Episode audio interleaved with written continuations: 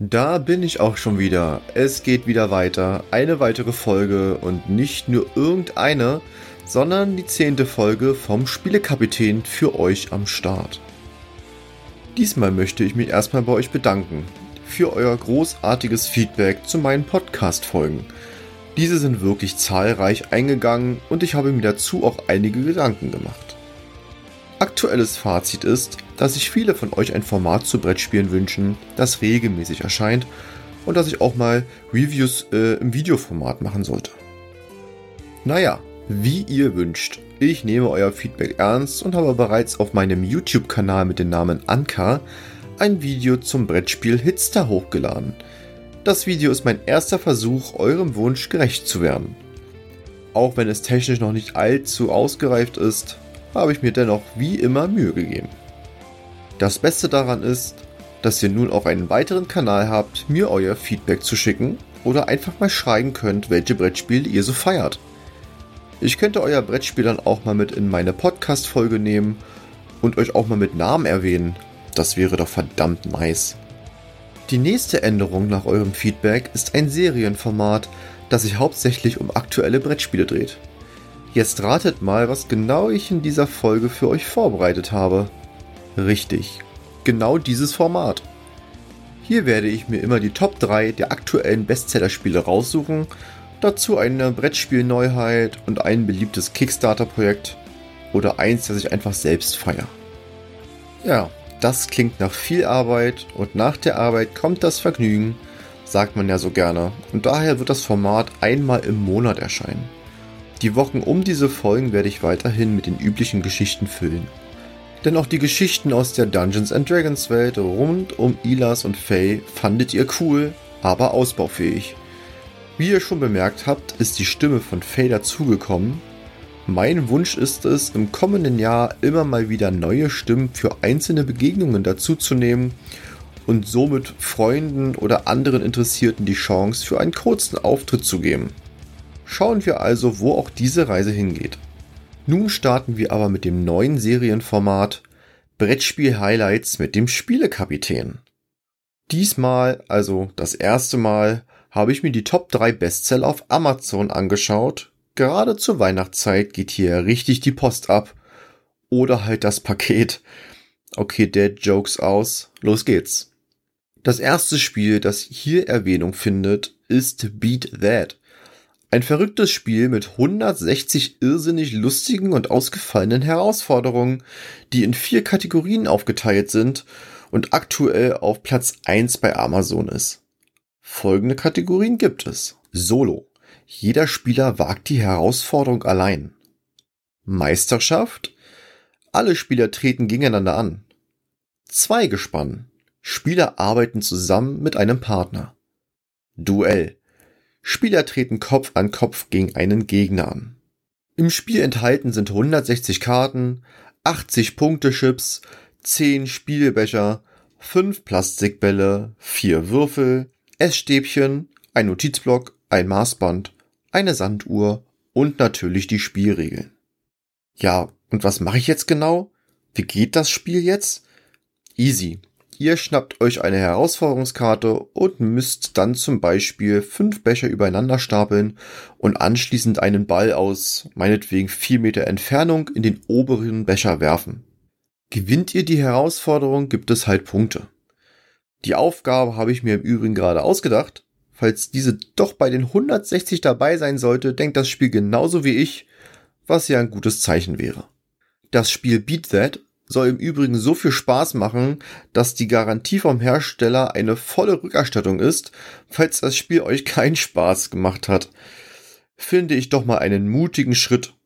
Ebenso mutig von euch daran zu denken, mal bei mir auf Insta oder YouTube vorbeizuschauen. Genauso mutig sind jedes Jahr die Kandidaten der Erfolgsshow LOL oder LOL auf Amazon Prime Video. Von Michael Bulli Herbig als Gastgeber. Natürlich hat es nicht lange gedauert, bis es auch hierzu ein Brettspiel gibt. Bei LOL, die ultimative Nicht-Lachen-Challenge, geht es eben genau darum. Ladet euch Freunde ein, zieht euch komisch an und stellt dann dieses Spiel auf den Tisch. Ziel ist es, die teilweise schrägen und dadurch witzigen Karten vorzulesen und die anderen zum Lachen zu bringen. Wichtigste Regel, selbst nicht lachen. Klingt doch einfach, oder? Ja, das Spiel ist vom Hersteller Riva. Nein, nicht Gerald von Riva und ist bereits am 16. August 2022 erschienen und landet bei uns heute auf Platz 2. Direkt dahinter auf Platz 3 und damit immer noch auf der Siegertreppe steht ein Klassiker. Natürlich Stadtland Klaus. Das aus dem Spiel Stadtland Fluss beeinflusste Spiel. Wortspiel nicht bewusst eingebaut, aber deutsche Sprache, lustige Sprache. In Richtung lustige Sprache geht es dann auch bei der Wahl aus 24 Weihnachtskategorien, wie zum Beispiel Weihnachtslied, witziges Wichtelgeschenk oder Weihnachtsessen weiter. Dieses Spiel ist dann schon mal für alle, die bei Stadtlandfluss nach fünf Minuten die Reihe immer noch nicht voll haben, während die Mitspieler schon gefühlt dreimal fertig sind. Endlich mal Kategorien, die frischer und kreativer sind und mit denen jeder umgehen kann, finde ich gut, gönnt euch. Nun kommen wir zur zweiten neuen Kategorie, Spielneuheiten. Welche großartigen neuen Spiele könntet ihr wohl verpassen? Eins habe ich mir rausgesucht, um es euch vorzustellen. Let's go. Wir reden über das Spiel Challengers. Ganz wichtig mit einem Ausrufezeichen dahinter. Ein mitreißendes Deckmanagement-Spiel für 1 bis 8 Spielerinnen und kommt aus dem Verlag Z-Man Games. Hat zudem auch den Titel Kennerspiel des Jahres 2023 erhalten. Klingt doch schon mal ganz gut. Warum es dann wirklich gut ist, erklärt sich in den ersten Minuten von selbst, denn wir sind direkt im Turnierfeeling. Wir stellen ein Team zusammen aus 70 verschiedenen Charakterklassen und treten mit diesem Team, also der Auswahl an Karten, die wir gewählt haben, in einem Duell gegen einen anderen Mitspieler an. Wie in einem Turnierbaum steigt ihr nun auf und werdet zum gefürchteten Gladiator oder zumindest zum Coach des Gladiators.